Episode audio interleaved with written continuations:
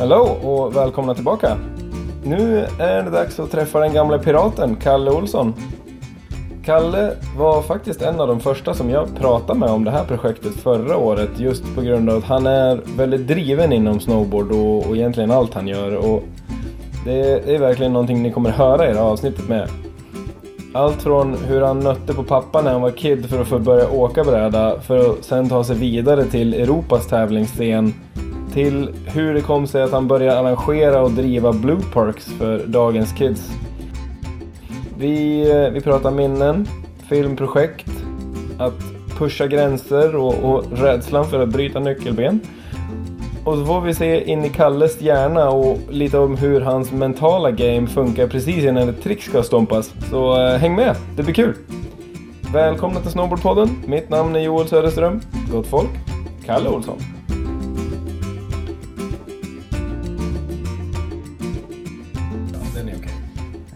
Kalle Olsson! Jajamän. Kul! Superroligt att vara här. Ja, välkommen till Åre. Alltid kul. Det är som vi just sa här, det var länge sedan man blev intervjuad så vi får se Ja, exakt. Se om det hur sitter duktig kvar. man är på att svara nu. Se om det sitter kvar. Vi kanske ska vinkla den här intervjun till att du bara, det enda vi har pratat om idag är att du ska flytta till Åre. Ja, då kan jag promote, promota Åre som en by att bo i. Ja, exakt. Ja, men eh, skämt åsido. Vi sitter på, vi sitter på Holiday Club. Eh, dricker en kaffe, snackar lite skit. Vi har, eh, vi har varit ute och cyklat idag. Det kommer låta lite skevt när det här sänds nu sen i, i, vad blir det då? Kanske i november? Ja, det kommer bli lite småskevt. Men det fanns ingen val då. Nej, Det är ingen snö. nej, eller Och det är jäkligt kul att cykla. Det är så då sätter man sig på cykeln och cyklar tills den faller. Mm. Precis. Ja då, men vi ska nog kunna gå tillbaka i storyn tillräckligt mycket för att, för att lösa det tror jag. Jag tror det. Jag har haft mer timmar på bräda än på en cykel. Ja, Kan jag direkt komma fram till. Jag tror det. Utan att behöva tänka så mycket. jag misstänker det. Ja. Nej men fan, det är lite kul. Men du, eh, skulle inte du kunna bara backa tillbaka lite om hur, alltså var, var kommer du ifrån och, och så här, vad, hur hamnade du i snowboard? Liksom? Okej, Om du ska backa många år. Mm. Ja, du är Jag ju snart forska. 30, det har vi ju snart. Ja, jag är ju det har vi- 30. ja, du är 30 redan. Nej, inte ens dessvärre. Det är kul att vara 30. Det är bra. Allt jag promo- roligare. Jag promotar 30 också. Det blir väldigt mycket, livet blir kul när man blir 30. Ja. Det är Allt blir säkert bra när man roligare. blir 40 också, så det är, man behöver inte ha någon panik. Man bryr sig mycket mindre efter 30 har jag insett. Man bryr sig mindre, njuter mer. Ja. mer allt, är- livet är on point. är Mm. 30. Nice. Jag Men eh, ska vi backa bak då till, jag tror det är 6 eller 7 år. Mm. Så vet jag faktiskt inte. Men då jag, av någon anledning så nötte jag på morsan att hon skulle köpa en snowboard. För jag ville Mm. bara åka snowboard. Mm. Vet inte varför. Eh, alltså, Hade, du, hade du inte sett det någonstans som du jag ihåg? tror, jag minns ju liksom inte riktigt. Ja. Men jag tror att äldsta brorsans kompis, han var liksom duktig på att skata och kajta och åka snowboard och allt sånt där. Jag tror han var lite min idol liksom. Mm. Så jag tror det är där jag fått det ifrån. Och sen började nöta, för jag ville också hålla på med det här. Mm. Och så gick det väl ett år, jag nötte på, jag fick aldrig någon bräda där.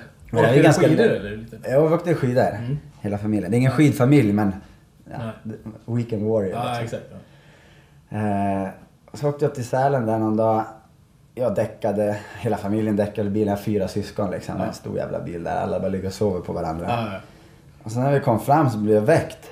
Och så ber han mig packa ur bagaget där bak. Började packa, ser ju två brädor ligger i bagaget. Mm. Helt jävla överlycklig var jag. Ja, superstokad. Alltså det var så peppad så det fanns liksom inte. Och jag brydde mig inte ens om eller tänkte på att brädorna var ju 1,50 båda två. Fanns ju typ inte kidsbrädor. Och sen Vortex Rasta-brädor, 1,50. Två stycken har jag köpt som vi skulle dela på i familjen och åka med. Hur lång var du då? 1,30 eller? Nej, jag tror det var 1,20. alltså jag var, kort, jag var kortast i klassen. Det var en tjej som var kortare än mig i klassen, och liten. Jag var minst av alla. Ja. Ja, Så jag tog smalaste stansen på den där och så åkte jag runt där. Alla tyckte det var så jäkla gulligt liksom. Jag var i Sälen av. Alla tyckte det var så gulligt. Låna pappas bräda. Var så söt där. Jag var skitförbannad. Det är min bräda. Det var inte min, det var syskonen som delade på men Ja. jag tyckte att det var min liksom. För jag, det var jag som hade tjatat in den här liksom. Och där började väl brädåkningen liksom. Och jag tyckte det var superkul fast det inte gick inte att åka på den för min del liksom. Men jag krigade på med den. Så fick jag en eh, Nitro, vad de nu hette, kidsbräda året efter. Och sen dalade det iväg därifrån Mm. liksom. Fett. Och värt att tillägga är ju faktiskt att jag var gymnast innan. Mm. Jag var jättemycket gymnastik. Och eh, jag vet inte varför, hur snowboardkopplingen i gymnastiken där men, men snowboarden tog mig ifrån gymnastiken och det kan jag tacka snowboarden för i efterhand. Jag är faktiskt ganska duktig vid gymnastik. Jag tränar för OS fram, framöver och jag vann eh, riksmästerskapet två gånger. Så där ja. Och, eh, men snowboarden var liksom, det var lite roligare så då, det var dags att checka ut på den delen. Och Fick med dig kroppskontrollen då? man fick med sig kroppskontrollen. Det är ju det, det bästa du kan ha i grunden. Mm. Och när du är ung så är det jäkligt kul med gymnastik. Ja, satan.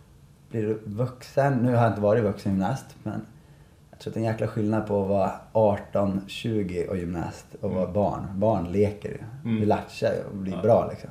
Få koll på kroppen. Eh, snowboard har kul hela vägen tror jag mer faktiskt. Mm. Ja, ja, jag köper det. God bless snowboard. God. Thank you snowboarding. Thank you, Hashtag. Ska inte blanda in Gud i det. Nej, kanske inte. Nej. Såg, eh, såg jag att du hade bra kroppskontroll idag då? Du hade ju bra flow på hojen. Ja men det var skitkul att åka. Jag har åkt några gånger förut, så jag åkte lite cross förut. Mm. Och så, jag, vet inte, jag tycker allt sånt här är kul liksom.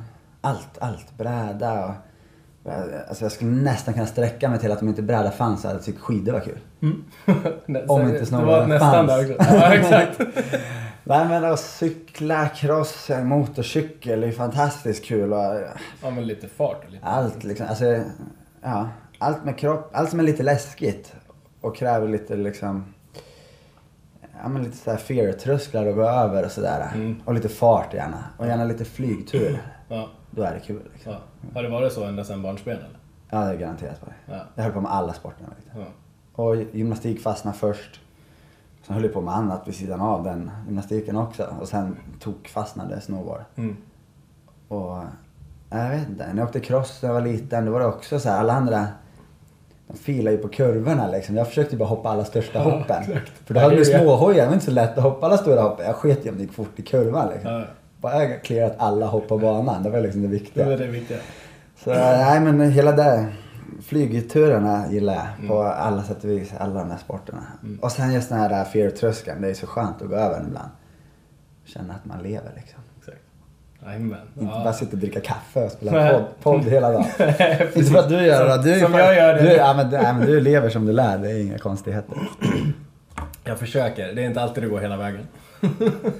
Nej då. Men vad fan, ja men härligt. Och, och jag menar, men vad gjorde det, vad var det som gjorde att snowboarden liksom blev lite så här, att det var det som fastnade? Det var den så här lite fair-grejen, att du kände utvecklingen och att du kom vidare i det liksom. Ja, man ska, jag, alltså jag, höll på, som sagt, jag höll på med alla sporter. Typ testa precis allt. Mm. Och så vet jag inte, det var väl att de, egentligen, alla har ju samma svar typ, men de började snowboardfilmerna kom ut liksom. Mm. Jag tror det är de som hookade mig på riktigt. Jag tyckte det var kul att åka från början. Mm. Och jag, farsan och äldsta brorsan, vi krigade runt där liksom och lärde oss lite. Och sen så började man kolla på snowboardfilmerna, fick man VHS hem där liksom. Yes. Och då var det så här, liksom, de åkte runt, det var- jag kommer inte ihåg hur Kurt Wastell tror jag det var som hade en Audi S4. Man brände runt med introt och sen latchade han runt lite och åkte bräda och liksom tänkte man det här är ett liv man Det här- det här är ett liv man kan leva. Liksom. Det här vill jag också ha. Jag tror det var det som hookade mig. Och det som hook, den personen som hookade mig totalt, första filmen. Första filmen som jag fick var på VHS där, The, the, the Revival. Mm.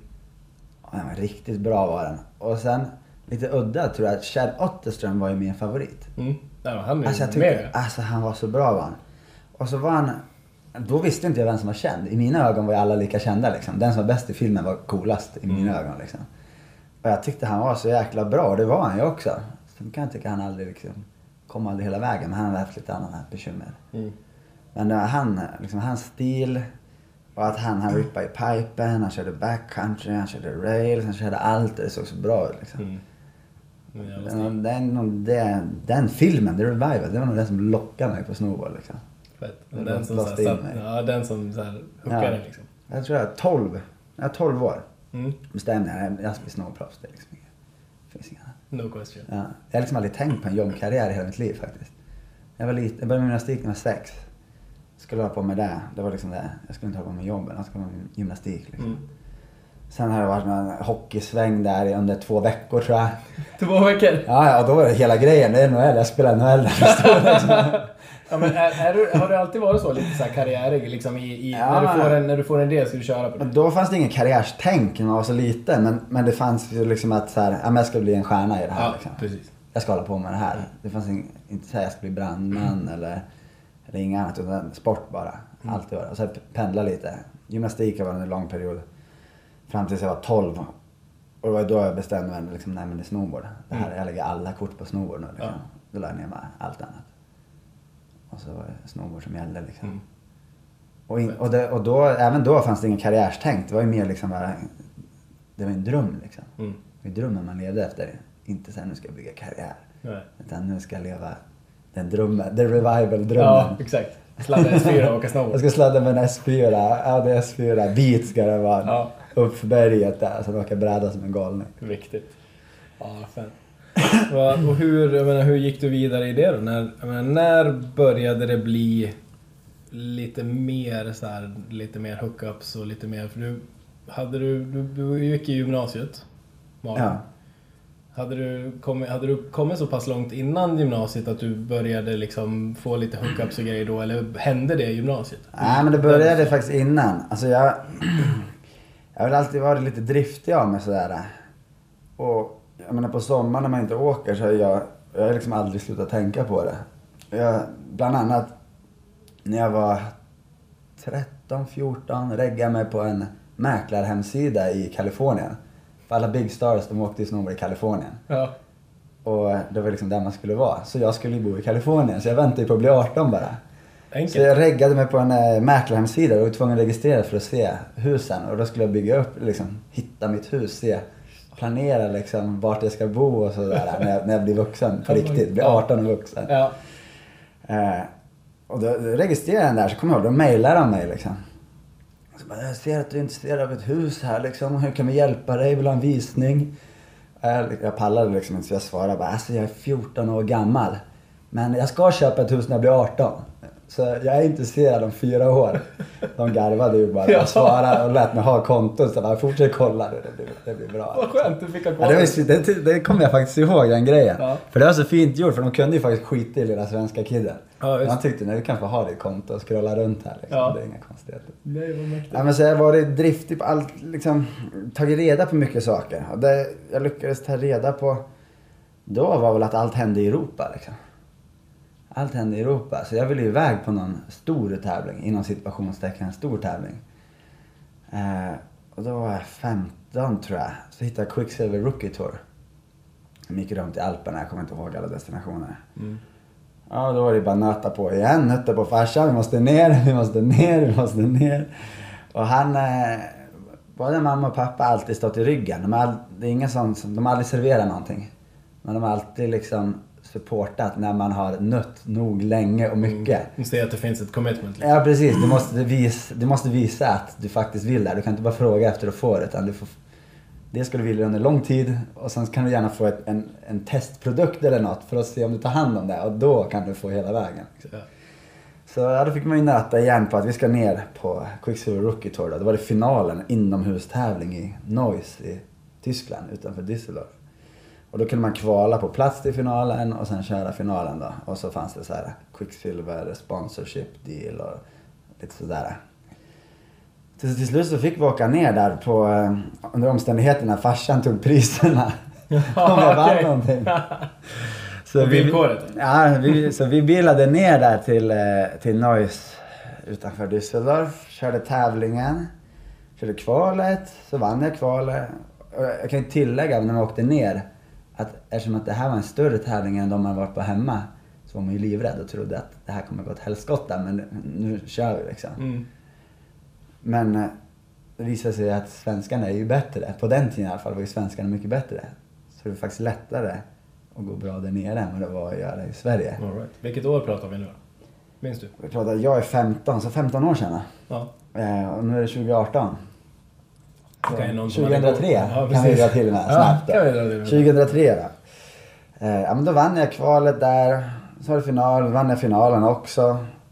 Och, och det var ju liksom så här, jaha. Det var, var inte svårare än så liksom. Hemma så, jag hade vunnit någon tävling hemma men då fick man ju kriga för det verkligen Mm. liksom. Men ehm, Då fick man det här sponsorship-dealen som kanske var, man fick lite jackor på plats eller så. Och så gick det några veckor och så ringde en kille som heter Jasper Sanders från Quicksilver som var marknadschef då, tror jag han var. Ringde han upp farsan liksom, men vi vill ha honom på riktigt liksom, vi kan signa honom så här. Och farsan ingen aning, alltså, han, han har liksom inte haft koll på vad jag egentligen gör, han skjutsar ner mig liksom. Så, här. så han bara, ja men det kan du väl göra liksom, så här, det går väl jättebra liksom. Fick jag hem något Fick hem något litet kontrakt här, man fick skriva på och då hade man en liten resebudget och fick lite grejer. Det här var gulddagarna för snowboard så det, när man var 15 fick man resebudget. Ja, det var konstigt. Um, ja men så tickade det där på och det var väl starten på karriären egentligen. Mm. Det var inga pengar då men det gick ju ganska snabbt till att man fick signa med dem sen. Och så var man inne liksom och de bjöd in en på tävlingarna. Kicka igång en liten mental cirkus också. Ja. Fan, det här kan bli något liksom. Ja. Och det var första gången jag träffade, oh, nu är det många minnen som kommer upp här. Det var, Kör! det sjuka är att första gången jag är på en bar och dricker en öl, det är alltså när jag är, jag är nog 15 ta mig fan. Mm. 15 eller 16. Och de har bjudit in mig på Quick Cup och vara med på Kids. De hade liksom en föråkning för Kids innan Quick Cup. Det var en stor tävling då. Och sen på kvällen så var var jag inbjuden på middagen då som var där. Så kommer jag ihåg det, då var ju Hampus var ju där, Mosesson. Jakob Wilhelmsson var där. Eh, Marco Koski var där, han var ju jäkligt Ja, stor då liksom. Och så var det ett gäng andra, Kurt Pell och Quicksilver-åkarna där då. Ja. Jag kommer ihåg jag satt där det bordet, jag var så starstruck. Jag, vågade jag sa ingenting. Alltså jag bara satt där och typ väntade tills jag får komma hem och berätta det här för kompisarna liksom. Så jag, jag sitter och käkar middag här nu. Frågade de vad man, vad man vill ha att dricka också. Och jag liksom, kan man säga öl? De bara, vi är i Frankrike, det är inga konstigheter.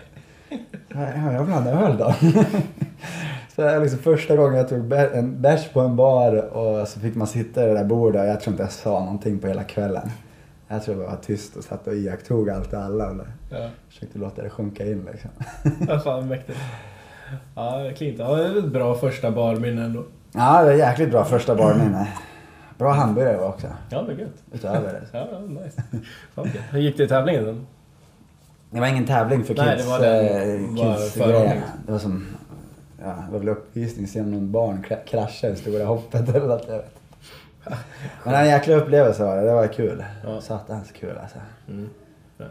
Var det då liksom, var du runt mycket i Europa efter det och körde lite olika ställen eller? Mm, inte det året, men året därpå drog det väl igång på riktigt. För det var första jag var inbjuden på att vara med på något så här.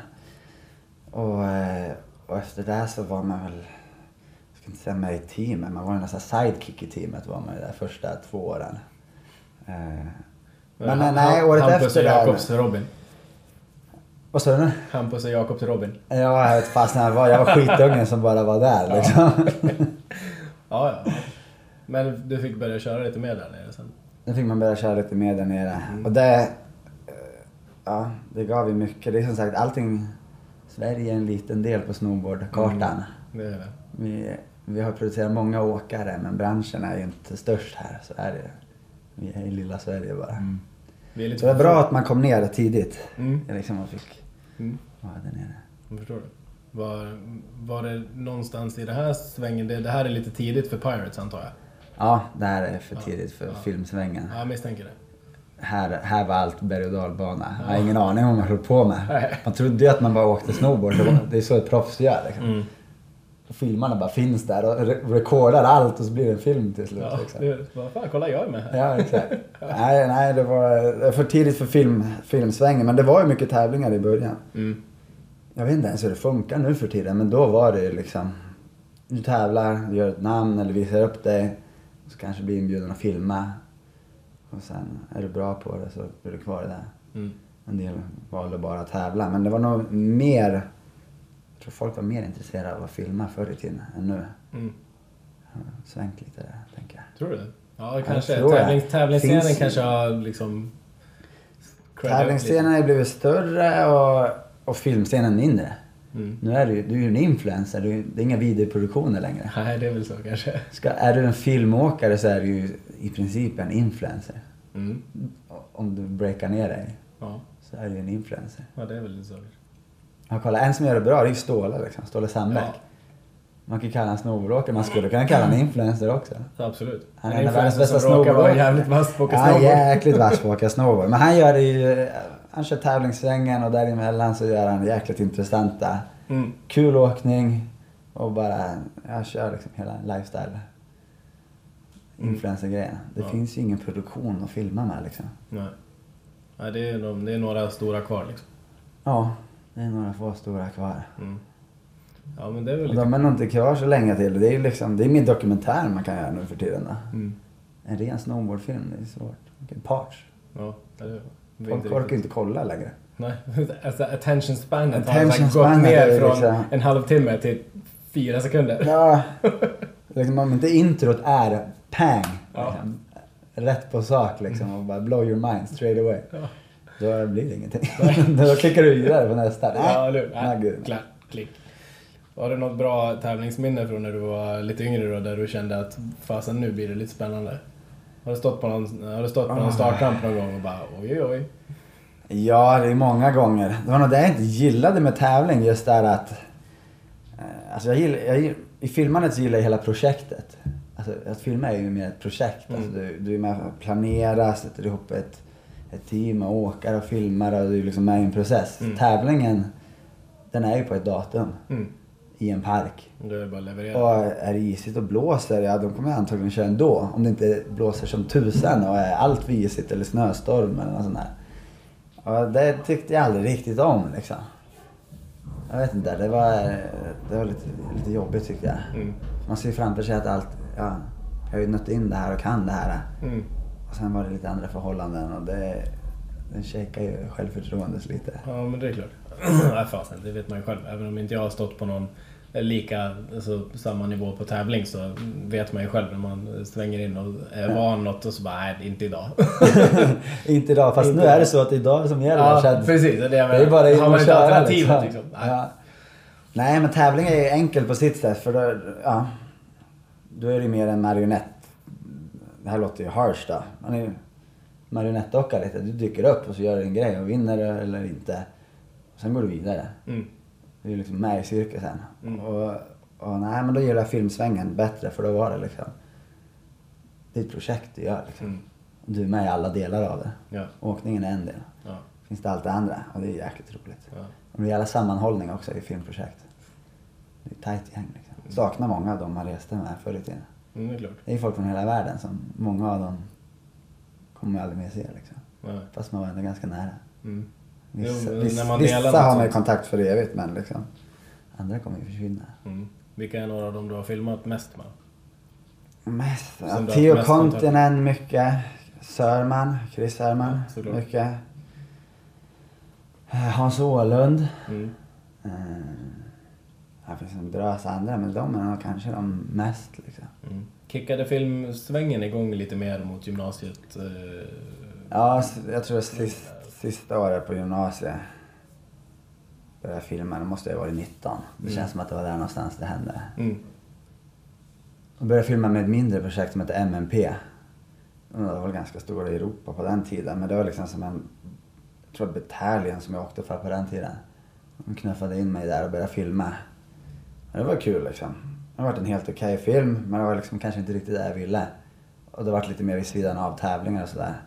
Men så visste jag att Pirates fanns där liksom. Mm. Pirates var ju de stora i Europa liksom. Mm. Och det var... På den tiden filmade... Chris filmade med dem och Hans filmade med dem. Jag tyckte det var balla filmer och sådär. Så du vet jag, då nötte jag på Basti Balser som driver hela skeppet där. Nötte på han, äh, återigen, nu på Jag tänkte säga det, flytta över det så här, farsans nötande Ja. Nötte jag på han liksom bara, jag kommer leverera, jag kommer leverera liksom. Kasta in mig bara. Så bara ja men det är intressant men det är ju lite mer, funkar inte riktigt så. Jag måste ha sponsorerna, måste vara med och dittan och dattan. Så vart jag inbjuden en resa det året. Och tänkte jag nu är det make it or break it liksom. Satan, jag har aldrig åkt, alltså hajka och skotta och åkt så mycket i mitt liv. Jag körde på för att få in så mycket som möjligt liksom. Mm. Och sen, eh, och efter det, då var det nästa år så var, då fick man börja, Fett. fick man börja filma. Ja. Ja, det var ju det man ville. Det var ju det som var drömmen liksom. Ja. Barndomsdrömmen. Ja. Med, en, med, med en film, hem en DVD-box med ditt namn på. Ja. DVD-box, är retro nu men det var... Det var, High det var, tech. Ja, ja, satan. Vad, har du något, har du något bra minne från den trippen? Från den första trippen, ja men det kommer jag ihåg. Det var, eh, vi var i Arvidsjaur. Mhm. Och så var det, det var jag, Hans Åhlund. Vilka var det? Jag, Hans Åhlund, Kristoffer Hultgren tror jag var med där också. Ja. Och så var vi någon till, det minns jag inte riktigt. Men det var, nej. Jag vet inte om som kommer ut. Vi körde det där långa, långa railet vid kyrkan. Som numera har en riktigt köttiga såna här stopper som man absolut inte kan köra längre. De tycker inte om snowboardåkare Men längre. eh, det var ju lite le- le- Legend Rail där. Det var ju svincoolt, långt som tusan där och ganska svårt att köra för det var ju två räcken som låg ganska brett. Ja. Brett emellan varandra så det var svårt att låsa in någonting. Du åkte ju bara och svävade på den där. Ja men den, den körde vi. Pajade två brädor på den gjorde jag. jag åkte, den sista var ju min sista bräda. Sen fick man åka vidare på den. Inslagen stålkant och sådär. Ja men det är inga speciella minnen. Inte sådär. Det var några konstiga norrlänningar som tyckte vi var fjoller. Ålund pratade med dem. Och de tyckte han var från Fjollträsk och han är från Umeå. Det var liksom Fjollträsk. Ja. det var liksom, de har aldrig varit så långt söder. Nej, precis. Det är liksom det områden de inte rör sig i. Nej. Nej, det var för långt söderut. Var Alldeles för långt söder. Jag tror han sa det. Men säg inte du är från Umeå. Ja, skitförbannad. Jo. Sen kom jag efter, jag är från Stockholm. Nej, det var du- då... Det bara var Jag bodde, jag tror, på- ja, du bodde man blev Malung då? Ja. Jag är från Malung. Var det? Ja, fett alltså. Ja, var du på lite äventyr med, med de där grabbarna? Nej, där var det inte så mycket äventyr. Inte första var det där. Nej, men jag tänkte på senare. Du har ju åkt med dem ganska mycket efter det. Jo, men det var en hel del äventyr. Vill, vill du ha ett äventyr? Kör så det ryker.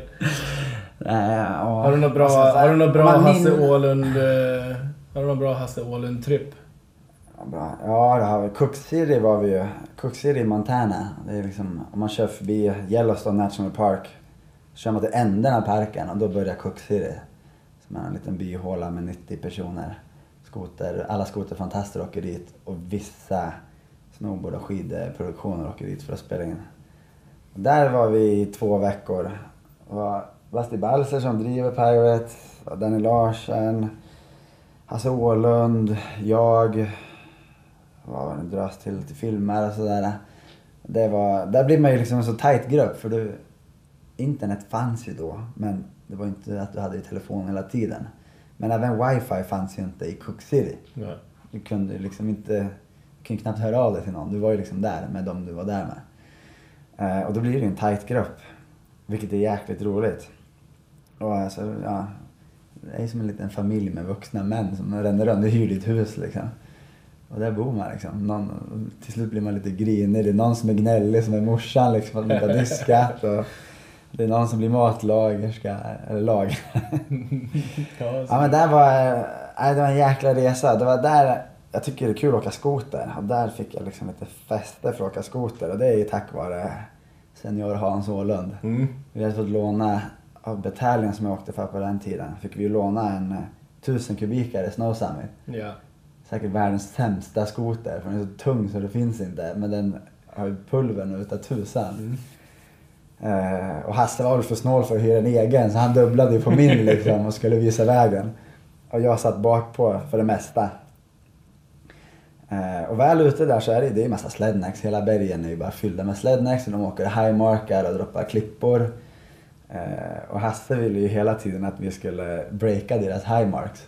Och det var aldrig något snack om att, fråga någon om vi fick vara med i crewet. Utan vi kom med brädorna på ryggen, spade på sidan av skoten, två stycken. Och då, då kan vi tillägga att, att sitta bakom varandra. Alltså att ena personen sitter bakom den andra på skoten och håller om den framför.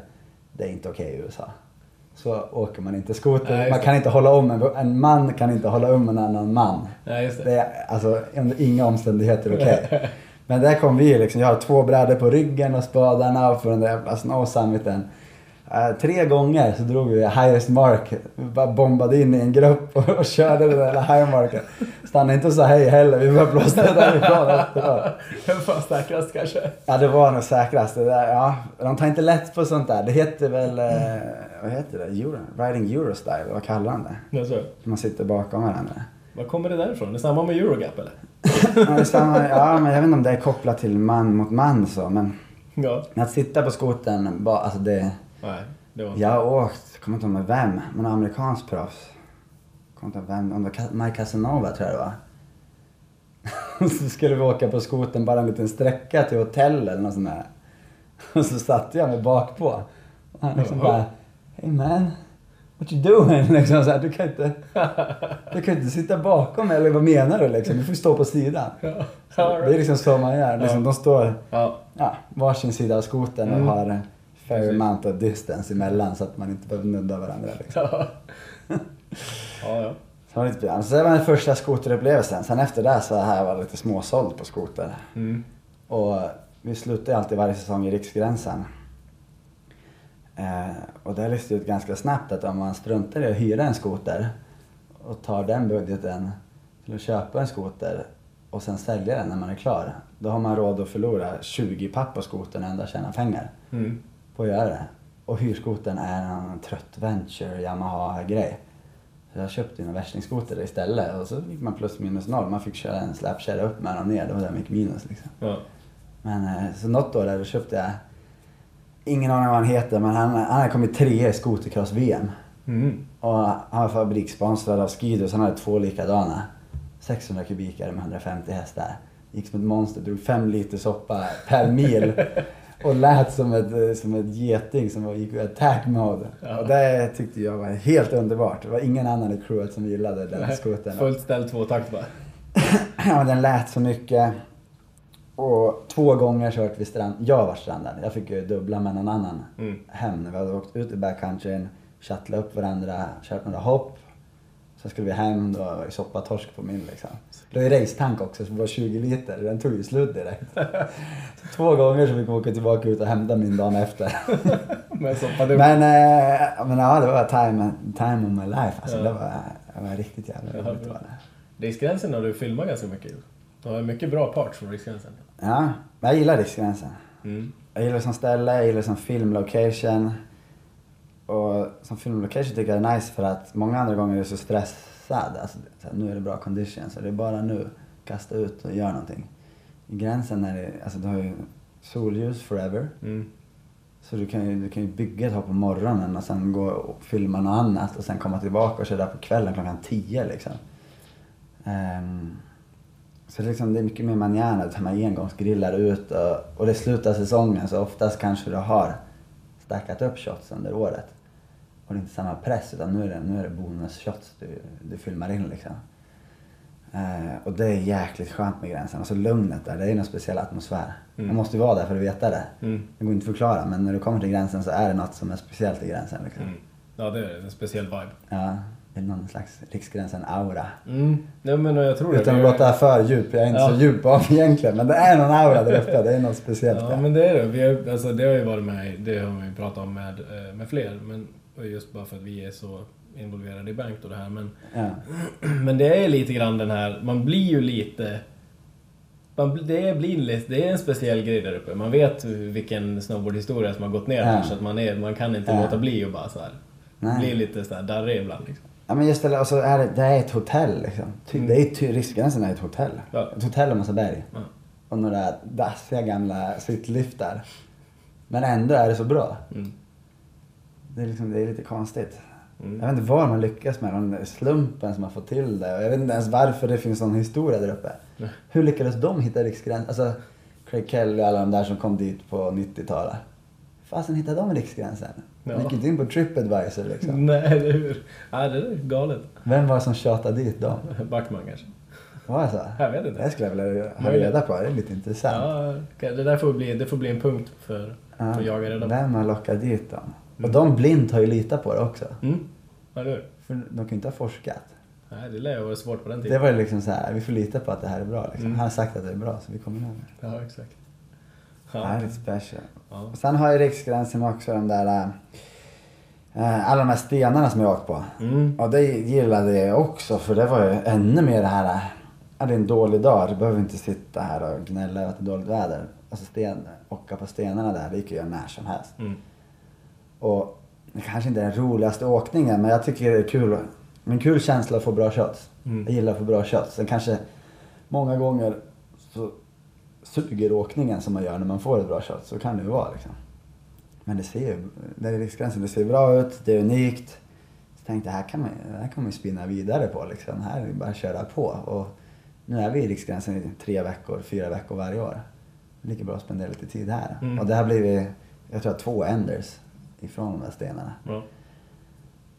Och har liksom lyft mina parts en del också, så det var ju perfekt liksom. Mm, Som ju- tur är så var man ju sponsrad så man fick brädor. Jag tänkte säga det är det. ingenting för en turist att ge sig ut på för då ska bra dyrt. Du ska bra brädbudget, årlig brädbudget för att ge dig ut. Ja. Hur många, hur många sten, så hur många rock slides klarar den? Klarar ett klassiskt belag? Ja men nej, de är, det det nu ska jag göra promotion här. Det är ridebrädorna som har fått stå ut med allt det där. Ja. Eh, och de har klarat sig jäkligt bra för det är en per år. Det är samma liksom. Jag har med en bräda. Eh, oftast är det kanske någon fräsch railbräda som jag använt lite innan men inte hunnit bli sliten liksom. Mm. Och så slänger man på den och den har liksom fått stå för alla stenåkningar det året. Det är inte så att man tar den dagen efter och hoppar backcountry hopp liksom. För, Nej. ja, stålkanterna är inte supergrymma längre och det glider inte jättebra liksom. Och du får ju vall, mellan varje så dränker ni bara i valla för att ja, få in alla små hårstrån som sticker upp. Mm. Liksom. Sitta med rakblad och valla bara. Ja. Men som tur är så blir det, det är inte, om du har my- mycket jack på en sida av brädan blir det lite obalans. Mm. Men nu är den förstörd över hela brädan. Ja. Så det är, det är dåligt, det är jämnt fördelad eh, dåligt belag. Så det behöver inte dra åt några håll. Nej, precis. Ja, det är ju tur det. Ja, fan. Ja, det där är, det där är ju lite mäktigt. Jag, jag minns första gången när man såg, liksom började se dina, man såg någon av dina parts där som var mycket liksom rockslides och grejer Ja. från, eller vad man nu ska kalla det, från gränsen. Och man tyckte att det var jävligt mäktigt liksom. Ja, men jag vet inte, det var kul. Sen vart det väl lite av min grej till slut. Det var inte ens meningen. Men det, det råkade bli det. Då var det bara att spinna vidare på det också. Mm. För det är återigen, åkningen i sig är inte så kul med det, men projektet i att göra det. Mm. Jäkligt roligt liksom. Hitta, hitta spots och... Ja, hitta spots, se hur man kan åka på dem och bygga in dem och hur kan vi filma dem. För där kan man ju latcha runt lite mer. Alltså backcountry hopp har ju ganska limited vinklar liksom. Mm. Det är ju några uppenbara bra vinklar. Ja. Där kan du liksom latcha runt lite mer och, och ja, få till det på Mm. olika sätt och vis. ja. Men jag har, eh, jag har, jag har två grejer som eh, det- jag måste nog påstå att det blir lämnat ogjort för jag tror inte jag kommer ge mig tillbaka på det. Alltså, Två grejer där som jag aldrig gjorde. Som jag ändå skulle vilja, jag skulle vilja göra det men jag tror motivationen är för låg nu för tiden. Pudret lockar för mycket idag. Mm. Var det, var det ett, ett steg upp? Liksom, var det lite några gnarly så du kände att du backade på det eller var det inte läge liksom? Ah, bo, både och. Det hade gått, jag hade kunnat gjort det. Jag hade kunnat gjort det men det var inte optimala förhållanden för det. Alltså var det väl lite småläskigt liksom. Så jag ville väl helst ha det perfekt när man gör det. Perfekt blir det ju typ aldrig så jag får väl säga att jag var, jag var en pussy och bangade ur på det liksom. Ja, det var ändå sten. inte, riktigt, inte riktigt pow kanske. Nej, inte riktigt. Men det behagliga med sten är ju att eh, puderåkningen försvinner. Stenarna kan du ju, du kan ju åka där tills du får till Mm. exakt vad du vill ha. Mm. Det är skönt. Det är bra. Ja, nice. behagligt. Ja, ja, men hur, eh, hur många, du har ändå gjort, du har gjort ett gäng parts med Pirates. Hur många, Ja. hur många filmer har det blivit? Minns, vet du det? Minns du? Jag tror det är åtta stycken. Det är så pass? Men kan det vara åtta? Mm, Jag men tror fan det är kan nog åtta. Ja. Om inte så är det de sju i alla fall. Mm. Har du Det är någon favoritpart som du så här, shit den var, den var fet liksom? Ja men helt Unique 8 är min bästa part. Mm. Fortfarande min bästa part. Det var väl liksom... Det var då... Jag tyckte under säsongen att allt gick åt helskotta. Men sen efteråt så var jag faktiskt ganska nöjd med den. Och nu i efterhand är jag jättenöjd med den. Mm. Det är svårt att uppskatta det där och då. Medan du filmar så tycker man att allt går, det går skitdåligt. Självkritisk som fasen. Och efter året så vet jag att det hade kunnat gjort så mycket grejer bättre. Men så är det ju varenda säsong. Mm. Det förstår man inte förrän nu efteråt när man är klar och lägger allt bakom sig. Och då, då har man ju sådana moments och parts och minnen som man är galet stolt över, nöjd över eh, och liksom glad att det har hänt. Men det, är när man, det var när man lade brädan på hyllan som man började uppskatta det. Mm. Den parten, Unique 8 till exempel, det var alltså, den är jag stolt över idag. Mm. Vilket år var det den kom ut? 2012 tror jag. Mm. Alltså, nej, Ja. ja, ja tiden, 2012. tiden alltså! 2012 var det. Det var ju bara för några år sedan. Ja, det är, det, den springer iväg alltså. Jag ska inte säga för mycket för det har suttit folk här som har pratat om 2000-tal och 1900-tal. Förvisso, men... Så jag är väl ungtupp i jämförelse. Men det känns Ja, men- som att det inte var länge sedan jag filmade den parten i alla fall. Men det var ju uppenbart 2011 eller vad jag filmat den så. Mm. Ja. Det var sju år sedan då. Mm. Ja, men det var fett. Nu får jag en, fe- nu får jag en feeling, nu måste man hem och, nu måste man hem och tuba igång den liksom. Hem och ref igång filmerna. Men jag tycker det var Pirates bästa film i helhet också. Mm. Den var... Den lyfte upp hela Pirates ett snäpp, Mm. tycker jag. Gigga hade supergrym part där. Ja. Och vem var det mer? Hasse hade också en grym part där vet jag. Och var det den... Var det den som Sörman hade in lite naken intro? Kanske var det. Var det Unique? Det var så himla länge sedan jag såg den. Jo, jo det var Unique 8 Var det? som, ja. Vad, vad man vill se storyn Chris bakom det? Om man vill se Chris Sörman naken så kan man kolla på introt i Unique 8. Det är, väldigt, väldigt Vad, vad, intressant. vad, vad var storyn bakom det då? Hur hände det liksom? Alltså vi skulle filma intros till den. Och eh, Sörman, eh, han var ju liksom lite... Ja men det handlade, han skulle liksom vara lite... Ska jag säga för att inte säga något dumt här nu? Jag tycker Sörman är kung liksom. Ja. Jag vill inte säga någonting som låter fel. Ja, han var liksom lite out där. Det gick något rykte om att Chris var hom- nej, inte homosexuell, att han var bisexuell. Gick det ju något så här rykte om. För han klädde sig, han körde ju lite backslick och hade lite urringat och, och hela det där. Och många hade ju kanske backat av lite då och kanske ändrat klädstil. Men han, han tog väl ännu mera urringat och ännu mera på, liksom, liksom. på den stilen. Och så gick ryktet där att, att Sörman var bi. Och det anammade ju han liksom. Istället för att Ja. tycka att det var jobbigt så tyckte jag det var ju roligaste han visste liksom. Ja, spela på det liksom. Ja, så det var det mycket runt det där, ja, lite sexistiska eller Ja, sådär liksom. Sen var det väl något intro, det var inte hans idé tror jag. Jag tror det var om någon av filmarna eller sådär. Som var Sörman, för fasen du ska ha en naket intro liksom. Och, eh, jag kommer inte ihåg diskussionen men jag tror inte han var sen på att hålla med om det här kan ju bli fett. Ja, det, liksom. det här blir kul, nu kör Det här blir, ja, precis. Och, och så kommer folk tycka att det är lite wack. Ja. Och det triggar nog, jag- Mm. nu talar jag för honom här, men Ja. jag tror att det triggar honom. Ja. Och folk tycker att det här är lite wack, då tänker jag okej, det, liksom. då kanske jag ska göra det ännu värre liksom. Ja, det, det köper jag rakt av. Ja, men det, det, är ju- det kan vara lite kul att reta någon som har en åsikt liksom. Ja, han är, han är ganska bra på att rycka lite på axlarna och, Mm. och borsta bort det. Tycker nästan det är kul tror jag. Mm. Tyckte i alla fall förr. Nu har jag några andra prioriteringar. Mm. Men då tyckte jag han det var kul att reta folk som, som tyckte dittan eller dattan. Ja, liksom. det är förståeligt. Ja, fan. Det, är- det är härligt med minnen. Alltså.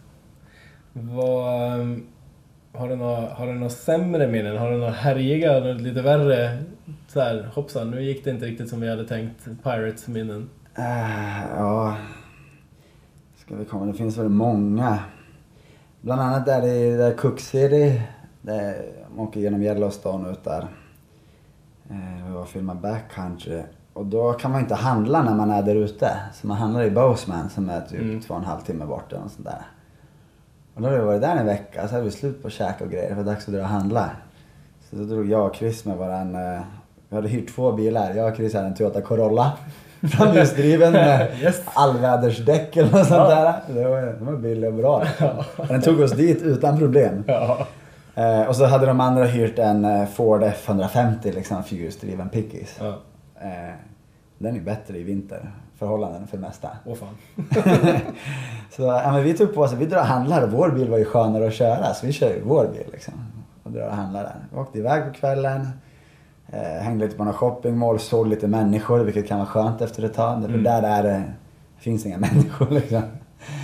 Så vi bara såg lite människor, käkade middag, handlade på oss massa liksom. Jag hade köpt vatten, juice, bärs, mat, snacks liksom för att ha i ungefär en vecka framöver till hela crewet. Vände vi för att köra tillbaka. Och så var det inte snöstorm, men det var ju mycket snö och kallt. Och så var det liksom plogvallar på vägen. Där blåste det in snö. Och så vart det de där vallarna, liksom kammarna med snö som blåste in över vägen och fastnade på vägen. De vart högre och högre. Och vi började tycka att så här, det kanske är lite jobbigt om den blir en jättestor kam liksom. Vi kommer ju knappt igenom dem som de är nu liksom. Mm. Garvade vi lite åt det. Sen körde vi runt hörnet mitt i Yellowstone där. Och så var det bara ett hav av snö över hela vägen. Där dunkade vi in våran Corolla. Åh. och tokstrandade den. Nej. Och eh, sen började vi fundera liksom. Vi har inte sett en bil sen vi kom in. Klockan är 11. Det är liksom pitch black alltså, så svart det kan bli. Vi började fundera, men vi ringer de andra kanske då? Har ingen täckning. Så du får dividera om lite dittan och dattan. Och tänkte, man får väl ringa 911 i en sån här situation? Så vi ringer 911. Det gick inte heller. Det brukar ju gå på, jag tänker att det går på satellit eller så, Mm. men nej, är inte, Nej. 911 kommer man inte heller åt Nej. när man är ute i Yellowstone. Så där satt vi liksom. Så var det sten, sax, påse om vem som skulle gå ut och reka liksom hur fast vi sitter och kolla framför bilen om vi har en chans att liksom ta oss ur. Och där, det springer ju varg och buffel och det är liksom det mest täta vilddjuret i världen Mm. är väl Yellowstone.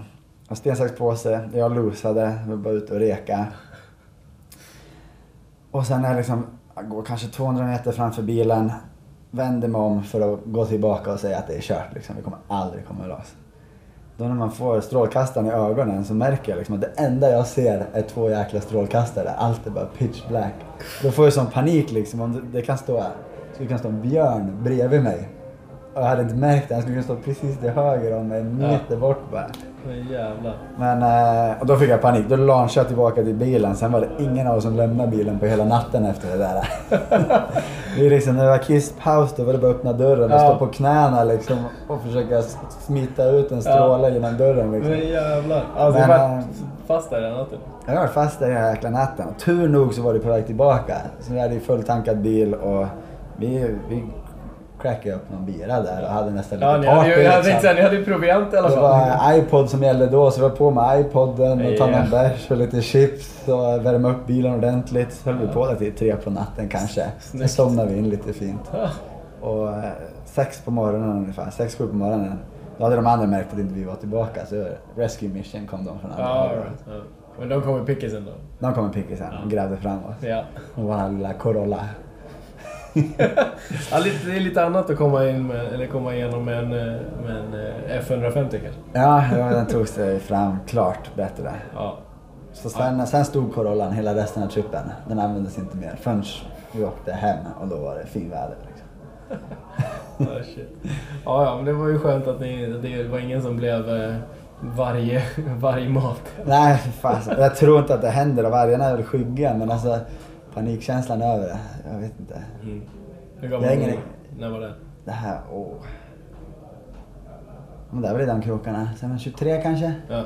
Och sånt där. Mm. ja, fett.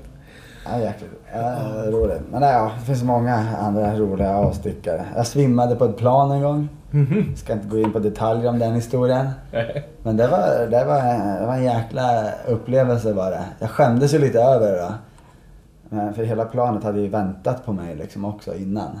Och, och sen kom jag in där och var väl lite bakis. Och, och sen eh, så var det dags att gå på toaletten. Men jag kom aldrig till toaletten. Jag svimmade på vägen till toaletten.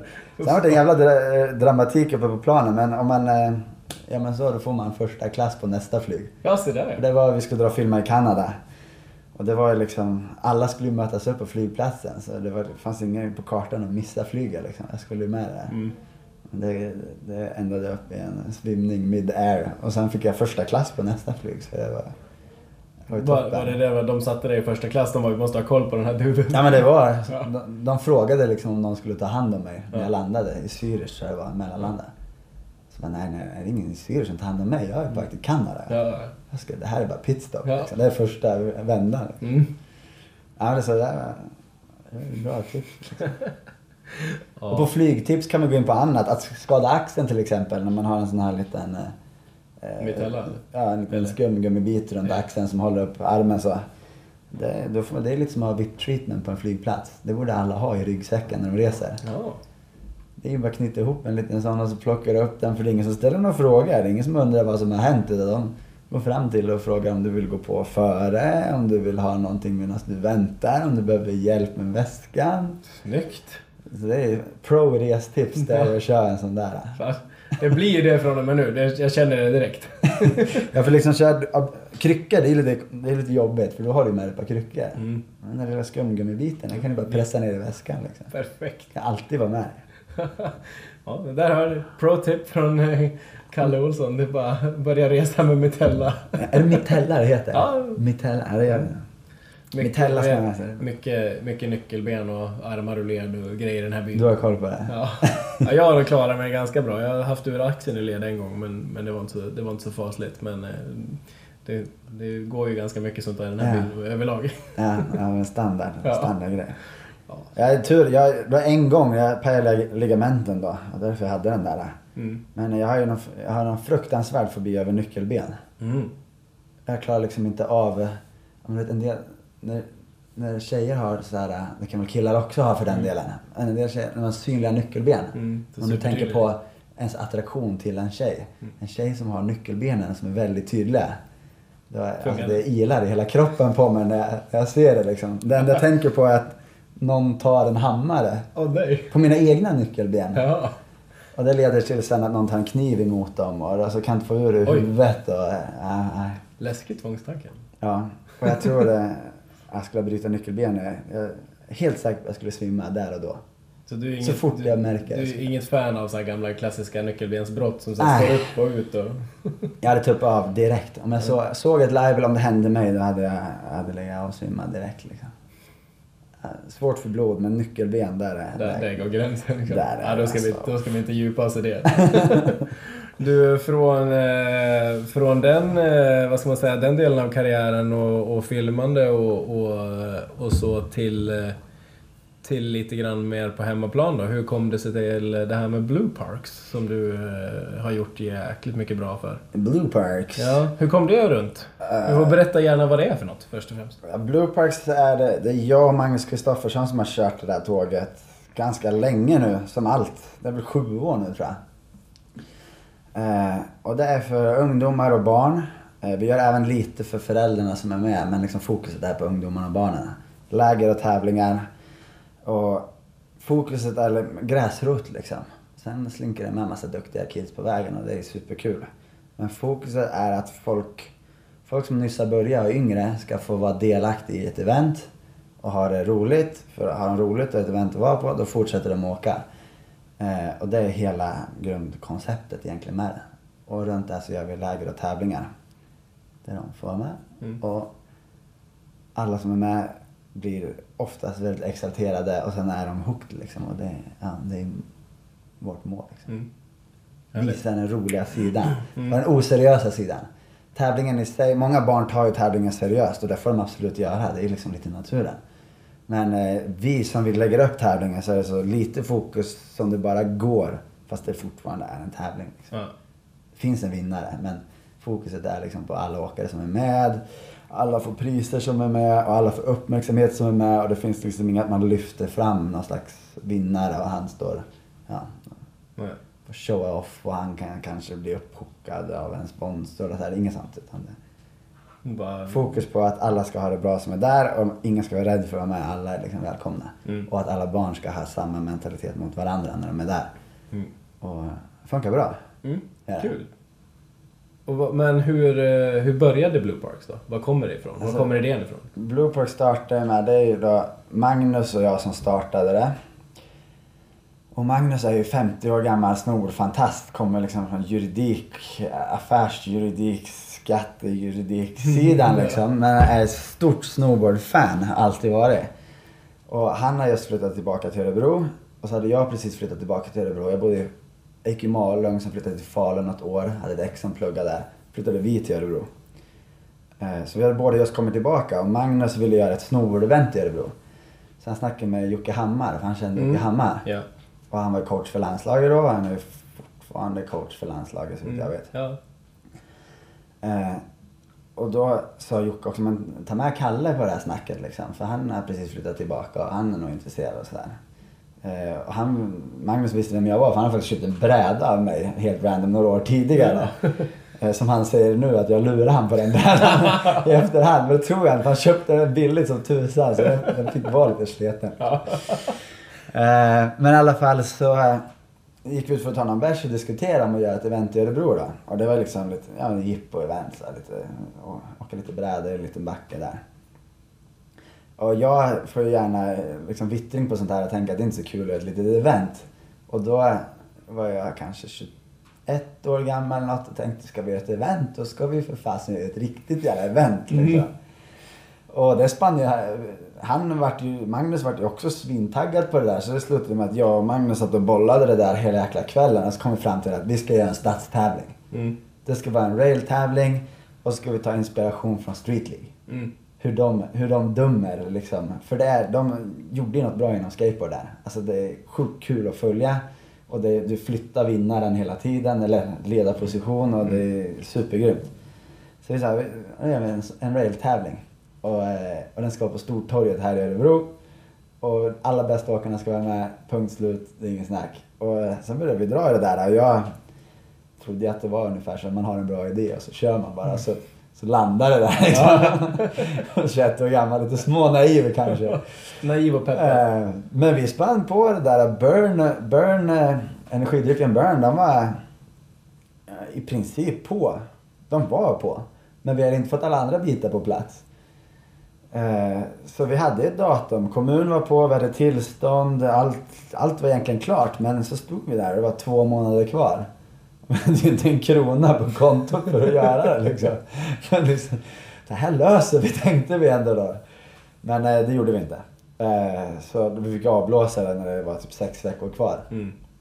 Såklart. Men då var det confirmat liksom. Mike Casanova skulle komma, Dan Breezy. Var liksom alla de där höjdarna och så har vi Skandinavien. Alla våra egna höjdare här och de var liksom klara på listan där. Det var liksom, allt var på plats utom att vi hade inte en krona att göra det helt enkelt. Eh, Så det var lite småkul. Så man, faktiskt när da, datumet när eventet skulle vara så åkte man in i Örebro. Då var det en stor reklamskylt på Välkommen till Örebro. Snowboardtävling på Stortorget och reklam och hela köret. Liksom. nej. För vi, jag hade glömt säga åt kommunen att det här är avblåst liksom. Det blir ingen tävling. Så de körde ju den på skylten där. Ja. Så efter det bakslaget så drog vi ner nivån lite och vi ville ändå göra någonting tillsammans. Eh, och då kom vi på att det hade varit en bra grej för det finns, då fanns det ingenting för, för barn och ungdomar. Ja. Och sen det är, det är en bra grej om vi gör det. Om vi gör tävlingar och läger för barn och ungdomar så kan vi ändå liksom lyfta fram sporten lite. Mm. Få fler att börja åka. Och där sattes potatisen för Blue Parks liksom. Så Mm. där började vi beta på. Jag var väl 22 då när vi körde första året tror jag. Och sen hade jag tagit på därifrån. Mm. Faktiskt var det lika kul varenda jäkla år att göra. Coolt. Det, Mm. Bara det knyta är tillbaka. story, of Blue Parks. Det började med en vild, vild rail-tävling på Stortorget i Örebro. Med noll i budget men en jävla ambition. Så det var avblåst och sen kan man ju tycka och vara glad över att det ledde till Blue Parks. För jag tycker att Blue Parks är en bättre grej.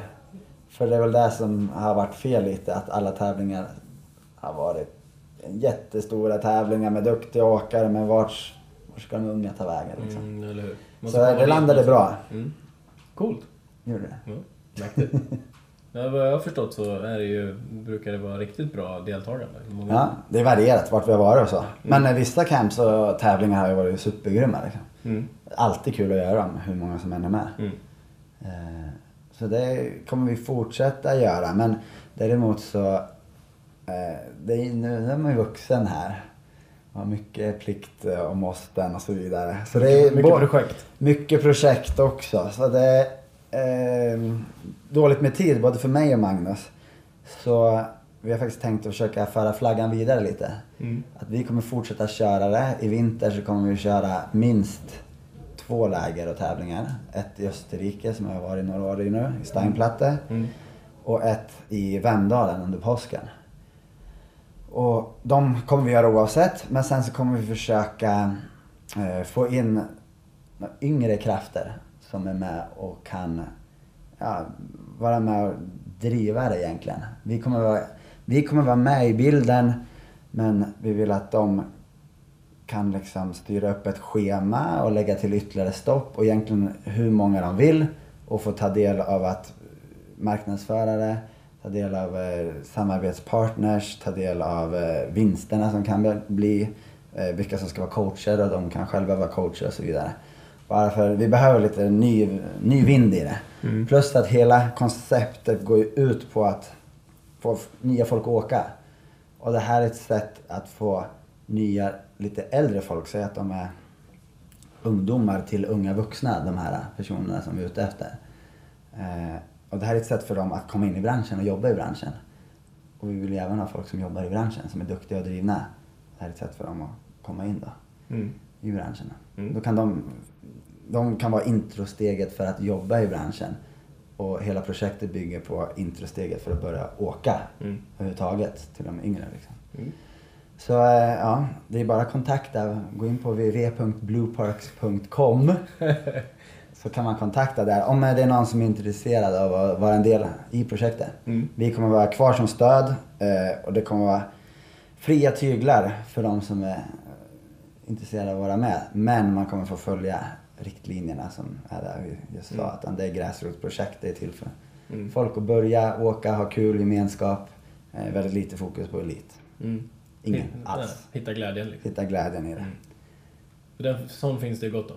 Sånt finns det extremt mycket utav. Och, eh, vi ska presentera det här eh, i Malung bland annat på gymnasiet. Mm. eh, För eleverna där. Och där hoppas vi på att få någon som är hungrig på det. Mm. Att vara med. Och går man inte på Malung så spelar det ingen roll. För så länge man har passion för det. eh, Man är intresserad av att lyfta fram eh, unga, inte unga talanger utan lyfta fram unga åkare bara. Mm. Rätt och slätt liksom. Dela glädjen och få upp Mm. intresse för nya åkare. Mm. Öppna, öppna dörren lite grann för att kunna komma in lite i Exakt. gemenskapen. Och, mm. Exakt. Ja, det är häftigt. Det är kul. Ja. För det, det, är- det, det känns som att det görs, jag menar om man kollar tillbaka på nu, vi, vi, är, ju- vi är ungefär lika gamla. Jag är, Ja. jag är, något, är jag är något år gråare än Nej men, eh, liksom när, jag menar, när vi började, då är det precis lite som du sa från början. Att man, man såg någonting, man, man fick någon feeling och bara, äh det där ska jag göra liksom. Mm. Och sen såg man någon video på Art och så blev man superhookad liksom. Men just att, just att nu, det är så himla kul för det görs mycket så små grejer på lite olika håll och jag menar som Blue Parks Mm. är ju ett, ett fenomenalt exempel på, på just att man öppnar dörren lite för kidsen. Liksom. Kul. Så det är kul. Ja, det är Jag tycker super, det är grymt. superbra och det är superkul att göra också. Jag vet, jag har faktiskt fått konkreta från både föräldrar och barn som liksom har hört av sig i efterhand att han har inte slutat åka liksom. Nej. Eller hon för den delen. Det är jättemånga tjejer som har varit med också på lägren. Och liksom, de, de är fast nu liksom. Mm.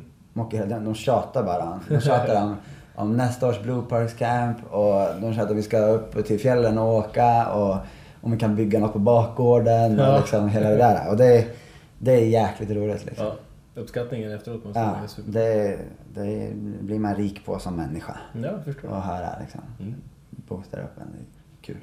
Kul. Härligt. Ja, men jag hoppas att, det, jag hoppas att ni hittar några fler som vill vara med och driva det. Mm. Eller egentligen, egentligen är det lite så här. Vi, vi vill vara kvar och driva det. Mm. Men mer som eh, mentorer kanske då. Mm.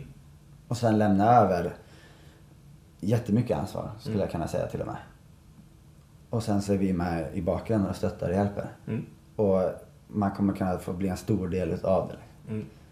Och jag tycker det, det behövs. Mm. Det behövs något sånt här och vi behöver någon, vi behöver egentligen ny energi. Ja. Vi börjar bli gamla. Vi behöver, vi behöver mig när jag var 20 igen. Precis. Ja, exakt. Det är precis det. Vi behöver en ny sån. Ja. Nu, eh, på, på tal om det då, hur ser du på, hur ser du på snowboard nu för tiden? Din egen snowboardåkning tänker jag snarare, eller så kontra den där 20-åringen liksom. Eh, Jag tänker eh, extremt annorlunda. Fruktansvärt annorlunda. Jag tror jag just har haft min eh, livsvinter kanske. Eh, när jag slutade åka eh, professionellt för två år sedan ungefär.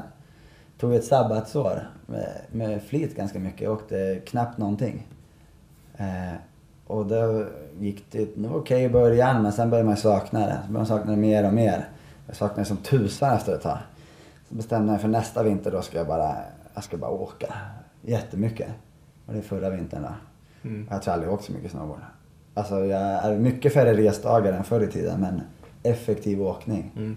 Eh, Jag åkte hur mycket som helst, fick ont i knäna i slutet av året. Liksom, de var överansträngda båda två liksom.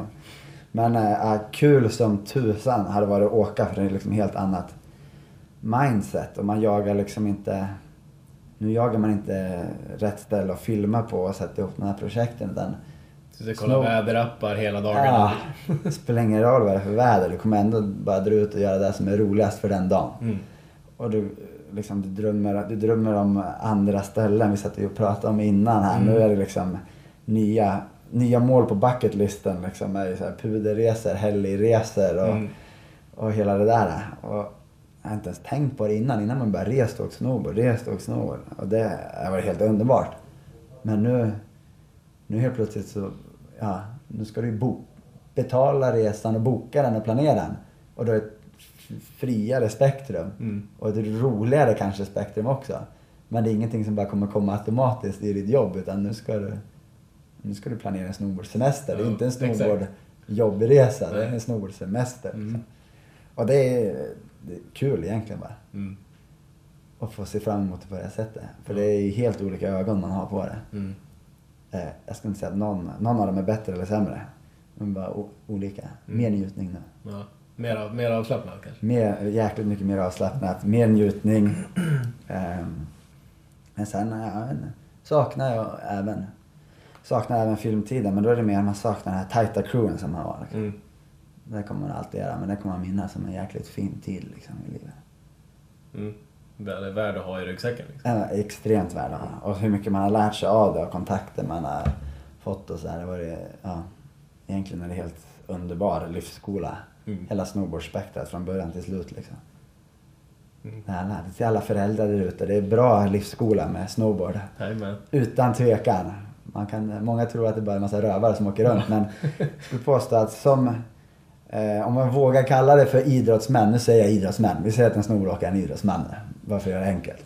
Så om man tänker alla idrottsmän som finns så finns det inte många sporter som har, det är liksom de som är professionella inom sporten där de har samma bra mentalitet som i snowboarden. Mm, Sammanhållningen och den biten. Sammanhållningen. Eh, jag vet att det var mycket snack om att det är så tufft klimat i snowboard. När liksom, liksom hela metoo-grejen kom där. Mm. Klart det finns lite av det aspekten, det finns överallt. Jag skulle påstå att i snowboardvärlden, alltså det är så förstående människor som det kan bli.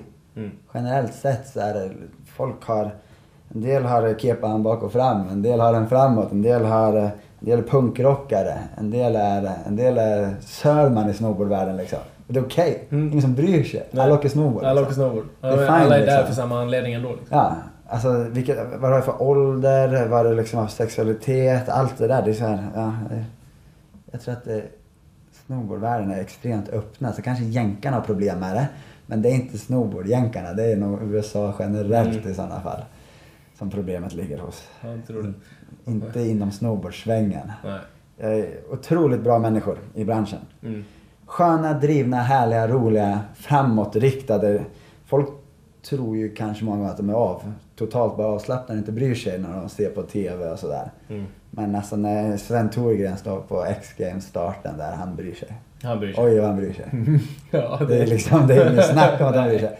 Det är Nej. klart man kan vara kompis med alla andra men fortfarande bry sig om Ja. att vinna. Ja. Alla som är där vill ju vinna, det är liksom, det är där de är där för. Mm. Det är Sen kan man väl high de andra och vara glad för att den andra vann. Mm.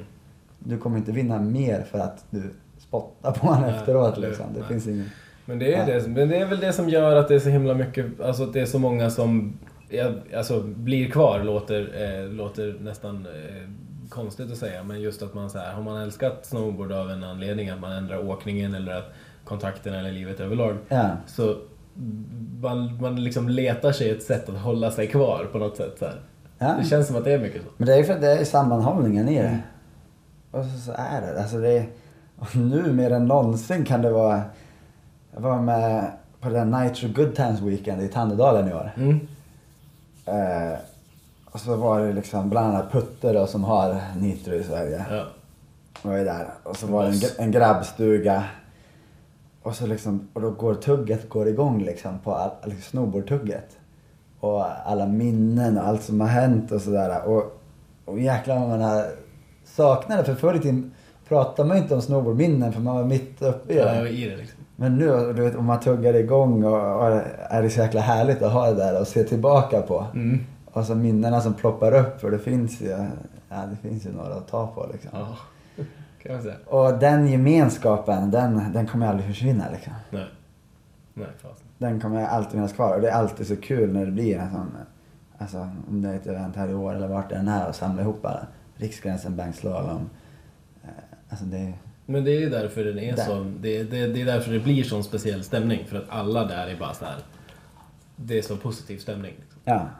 Det kan regna, det kan blåsa. Det, alltså det, Men det är samma med Nitros Good Times och, och det här liksom. Det, och det är samma med, med eh, Salles, eh, liksom den här eh, Men när de körde Gran... Nej, inte Granberg. Ja, men de Vad har heter kört det? den någon gång va? De har kört i Granberg. Mm. I... Jag har ju fan bott i Falun. Vad heter det?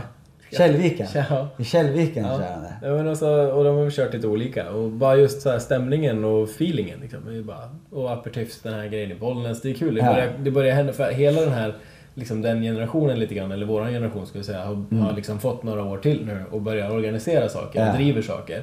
Ja. Och det blir alltid sånt grymt bra feeling. Vi har börjat använda våra hjärnor. Ja, exakt. Innan åkte alla bara snowboard. Ja. Nu används hjärnorna helt plötsligt. Det kommer- Vi kanske kan göra något av det här. Precis. Inte så här, det går dåligt i branschen, vad fan. Ja, eller hur? Ja. Man Bara kanske lite, någonting ja. åt det. Mm, exakt. Ja, men det är lite härligt. Och det händer och det, och det gör ju mitt hjärta glatt att det är, nu behöver man inte ens fundera längre. Snowboard är på väg tillbaka. Mm. Det märks på alla håll och kanter. Och det är så Ja. jäkla kul är det. Mm. Och man ser alla möjliga olika som är på väg in i snowboard. Ja. Det är gamla som kommer tillbaka, det är unga som kommer in på nytt. Ja. Och det, om det är något jag märkt så är det sjukt många unga tjejer som börjar åka. Mm. Det tycker jag, det är är kul grymt. som tusan. Och, så, och också för, för branschen är det bra. För jag vill ju tro att när, den, när liksom den här 12-åriga bruden börjar åka, hon kommer ju få alla killar i klassen och börja åka också. Ja. Det funkar inte likadant åt andra hållet liksom. Nej. Alla brudar kommer inte börja bräda för att en kille åker bräda. Nej. Men när bruden, unga bruden i klassen kommer på bräda är dödscool där liksom. Alla killar kommer ja. gå och handla bräda. Det är snowboard som gäller liksom. Givet. ja, men det är himla kul. Ja, du, har du någon, eh, har du någon eh, liten avslutande bucket list-resa som du ska försöka checka av dig? Åh, alltså jag har så mycket bucket list grejer har jag. Men eh, Mount Baker, nej, vad heter, heter det Mount Baker där man kör catski? Mm. Ja, Ja, där. eller, eller tänker du på uh, Nej, inte Mount Baker, vad fasen heter det? Baldface? Baldface. Baldface tänker du? Baldface, Ja. behöver inte ens vara baldface men den upplevelsen, Ja. den ska finnas. Och sen har du prickat av en sån åt dig själv som AK. jag också vill. Alaska. AK med helikopter. Ja, det var vilt. Och jag vill inte köra de gnarligaste lines. Jag vill inte liksom stå och battla med Giggy i någon helikopter-line-up där. Jag vill, jag vill ut till den göttigaste åkern Ja, man kan få tag på Gud, där ja. ute liksom. Nej, det var, och det var precis det vi fick. Riktigt fina, riktigt bra åk. Vi hade Ja. så himla tur att vi var så en väldigt, väldigt liten grupp. Och, Ja. och guiderna, de checkar ju av en första åken liksom. Ja, Sen inser ja. de att okej, de här har ändå feeling liksom. Ja. Så då fick vi åka jäkligt fin åk, om Ja. jag törs säga så, på sluttampen av dagen liksom. Och medan, eh, medan jag menar, de pekar ju på några åk där som har filmats. Ja. bara, släpp inte ner mig där. Jag vill inte dit. jag har ingenting över för det åket. Jag vill inte åka det. Nej, alltså jag vet inte. Nu, man, man åker ju för att unna sig nu. Mm, så jag vill inte stå och vara rädd för en lavin. Jag vill inte stå och vara rädd för klipp, alltså stenarna som är under klipporna nej, där och nej, vi nej. måste hålla vänster. Ja, jag vill bara åka. För gärna vara brant och fint och gött och lite klippor och så. Open. men det, jag, guiden ska stå där och bara, ja, det är lugnt. Ja. Det är, så här kan, det är ingen fara liksom. Nej. Det är snö överallt, inga stenar, det är bara att köra på fullt ös Ja. liksom. Så vill jag ha det Ja. och bara dra för in. Ja, ja. Och sen, jag, jag, vill åka, jag vill åka motorcykel genom halva Afrika eller något sånt där. Det måste man göra innan man dör tänker jag. Ja, ja, varför har- inte? Ja. Simma med hajar. Simma med hajar, det är specifikt också. Simma med hajar med en hajexpert. Mm. Som, så jag alltid kan kolla på han se om han är lugn, då kan jag vara lugn. Alltså förstår du? Inte bara simma själv med hajar. Utan Mm. någon, typ Steve Irwin som det inte gick så bra för. Det var Tyvärr. ingen haj då i och för sig. Nej, det var ingen haj, exakt. Men simma med han, för han har ju liksom koll på läget tänker jag. Liksom. Alla jag tror att den upplevelsen är jäkligt cool och hjärtat börjar slå där. Och så har du med dig någon som vet att det är Nu lugnt. är vi tillbaka liksom. på den här fear-tröskeln som vi pratade Ja men, om. för, ja, men den är underbar att, att passera. Ja. Det är Nu- ingenting är kul på, an, alltså på inte på rätt, På rätt på fel, fel sida, rätt sida. På den safea sidan om fear-tröskeln, där är ju allt ganska tråkigt liksom. Och du, du lyfts ju aldrig upp liksom. Det är alltid när du hoppar över den som du mår bra och är stolt och har energi liksom. Mm. Det är den man vill söka liksom. I, Ja, jag är, i jag är med dig. Däremot så alla som, alla som hör det här, som känner mig eh, lite närmare vet att jag har ingenting för det här med hela haj, haj i, simma med haj-grejen, det kommer inte hända.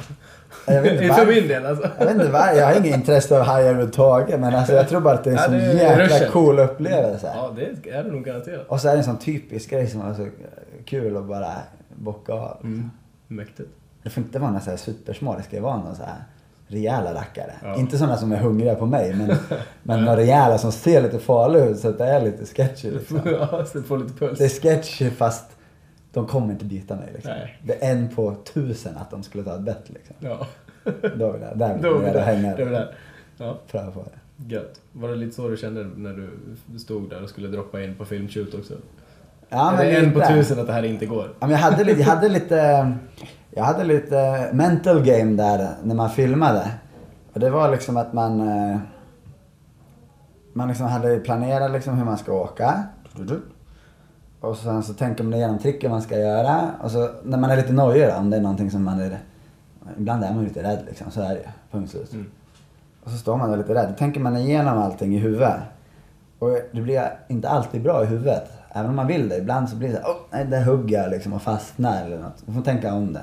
Så tänker man om det tills det går helt rätt i huvudet. Och när, så fort det har gått från början till slut rätt i huvudet. Då skriker jag bara dropp liksom. Mhm. För då är det så här, då vill jag, då vill jag, direkt. en enda till tanke. Ja. Jag ska bara sluta tänka nu. Ja. Dropp liksom för du ska inte tänka när du åker liksom.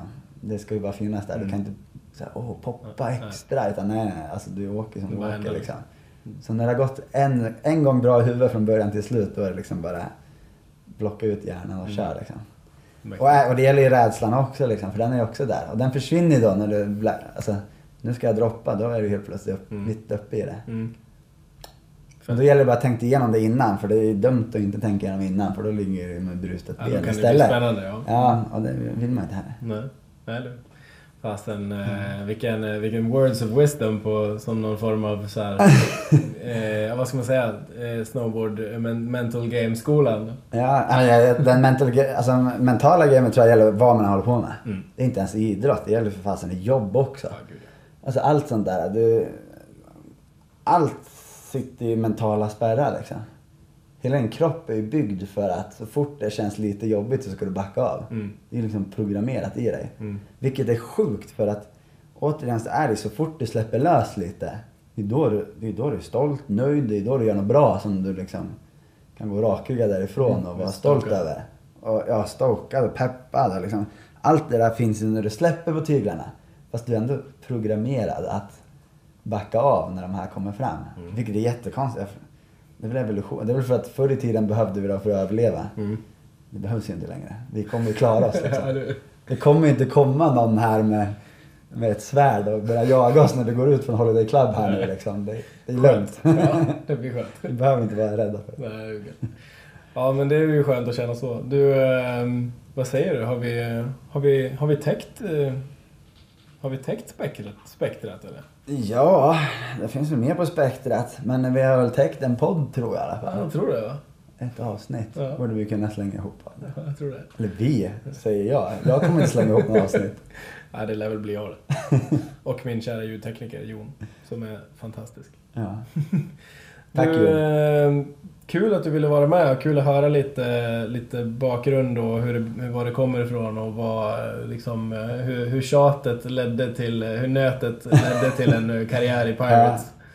Och Tjata nog, då får du som du vill till slut. Men det får, det får inte vara gnäll. Det ska vara Ja. uppmuntrande, positivt tjat. Mm. Det Okej, då kör vi tips till alla barn. Det är mitt tips till alla barn. Gnäll inte på föräldrarna. Uppmuntra, visa att du peppad på det och allt bra som kommer komma med ditt tjat. Liksom. Bam. Inte gnälltjat. Nej. Det går inte i lås. Kalles eh, School of Life. High five. Grymt! Kul som fasen att vara med alltså. Ja, kul att ha dig med.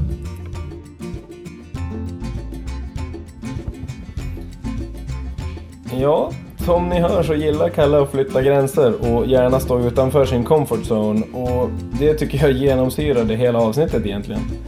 Eh, Rockslide Rockslidesen vi pratade om är väl en av de grejerna han är mest känd för, men det var väldigt kul att höra lite stories från saker som kanske inte är lika kända. Så tack Kalle för att du ville vara med och dela med dig.